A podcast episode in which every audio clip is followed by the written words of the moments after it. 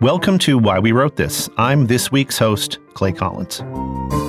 It's an extraordinary time in terms of unrest. Bold protests in China, an uprising for women's rights in Iran, and even some so far limited outcry in Russia over its war in Ukraine.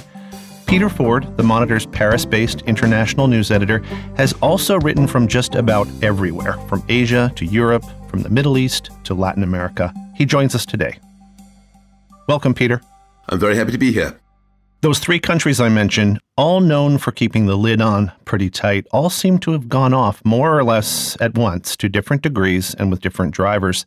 You've said that this was mostly coincidental. What's the same or different about these movements, and might any of them bring lasting change? Well, could any of them be lasting movements? I think they could be. Um, and, and to be honest, even if they're short lived, they, they could at least be signs of things to come. I mean, it's not as if these authoritarian governments are playing whack a mole, but it's still true that when people dare to do something that they haven't done before, like stand up to repression, um, they might develop a taste for it and they might develop the courage that it takes. And who knows where, where that might lead.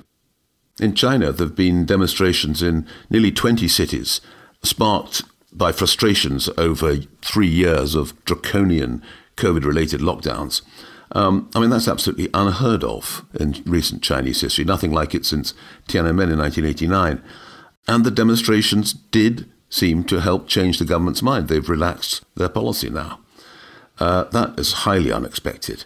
In Iran, uh, massive nationwide demonstrations began as protests against uh, hijab rules, the rules on women's veils, but they've broadened now to include far more social and, and economic demands. But the Iranian government's reaction has been harsh repression. I mean, they are executing demonstrators now.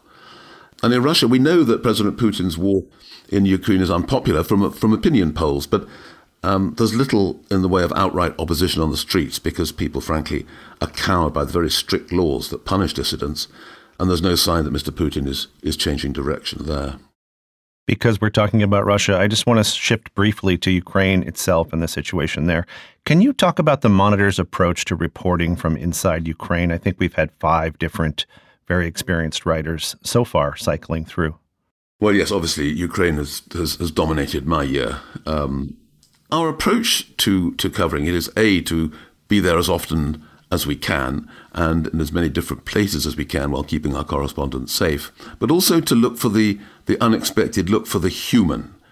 Because to be honest, it's, uh, you, you can write about the, the geopolitics from Washington, you can write about the aid that the West is giving Ukraine, but I think what readers are more interested in is how individual Ukrainians are living this experience, um, which is a difficult one to imagine, and I think we can do a good job of bringing it home to readers of our paper.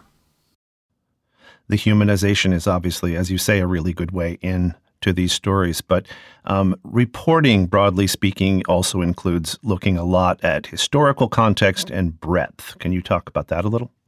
Yes, I mean, clearly, um, a big part of the monitor's job is to put current events into context that makes them more comprehensible and also shows ways in which those current events are not necessarily leading in the gloomy direction that uh, might appear. I mean, when we look at a story like, for example, the Middle East, we're, we're always looking for the geopolitical background, the geopolitical history.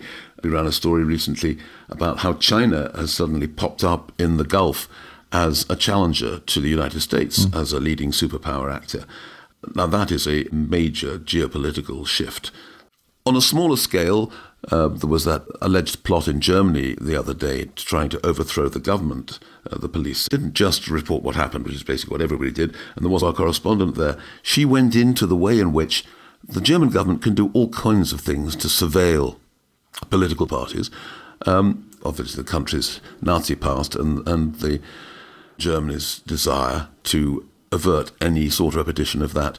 It allows the government to do all kinds of things that would be quite unthinkable in the United States as violations of, uh, of, of individual rights. That alleged German coup attempt was a huge story to Americans, obviously, partly because it resonated with uh, January 6th here. But what about story choice and going places people are paying a lot less attention to? It's something that we really like to do when we can. Um, I mean, recently, um, our correspondent, Scott Peterson, went to Somalia, which is uh, generally and still is, in fact, a very dangerous place to go. But it's somewhere that he has been many, many times. Uh, back since the early 1990s, when it was in the news and the Marines were there and Black Hawk Down and the rest of it, mm-hmm. uh, Scott has has a particularly close relationship with Somalia, and he was very anxious to go. So he took all the necessary security precautions, uh, like armored cars wherever he went, and he was able to get close to the story which is, I think, coming up on us now, but not many people are paying a lot of attention to it, which is another huge famine in Somalia. And he used his, uh, his knowledge of the country and the, his coverage, frankly, of earlier famines to write sort of stories that you wouldn't see anywhere else, to be honest. Famine is certainly one of those tough international stories that just seems so cyclical. I mean, it's and so protracted. You think about the Horn of Africa and the Middle East in those terms.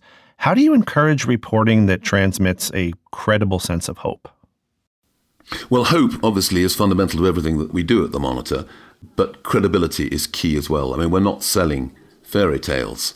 When Scott was in Somalia uh, reporting on the famine, he also because of his knowledge of the country, was able to get a very insightful story about the way in which the clans, which have dominated Somalian politics for the last 30 years or so, are being encouraged to drop their mm. internal differences and fight together against the Al Qaeda branch, the Al Shabaab, who have been making life impossible for Somalis for for about the last 15 or 20 years, and who are the ones who make it such a dangerous place to be.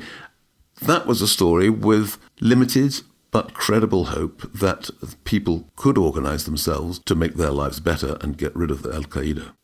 Uh, but as I was saying, credible hope is our business. It's what the Monitor is all about.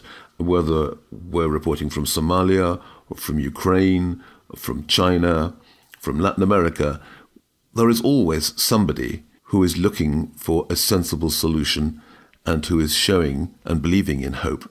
And those are the people that we like to report about. Thank you, Peter, and thanks for shepherding such an important part of the monitor. I enjoy every moment of it. Thanks for listening. To find a transcript and our show notes with links to some of the stories discussed here, go to csmonitor.com slash why we wrote this. This episode was hosted by me, Clay Collins, and produced by Samantha Laine Perfas. Tim Malone and Alyssa Britton were our sound engineers, with original music by Noel Flatt. Produced by the Christian Science Monitor, copyright 2022.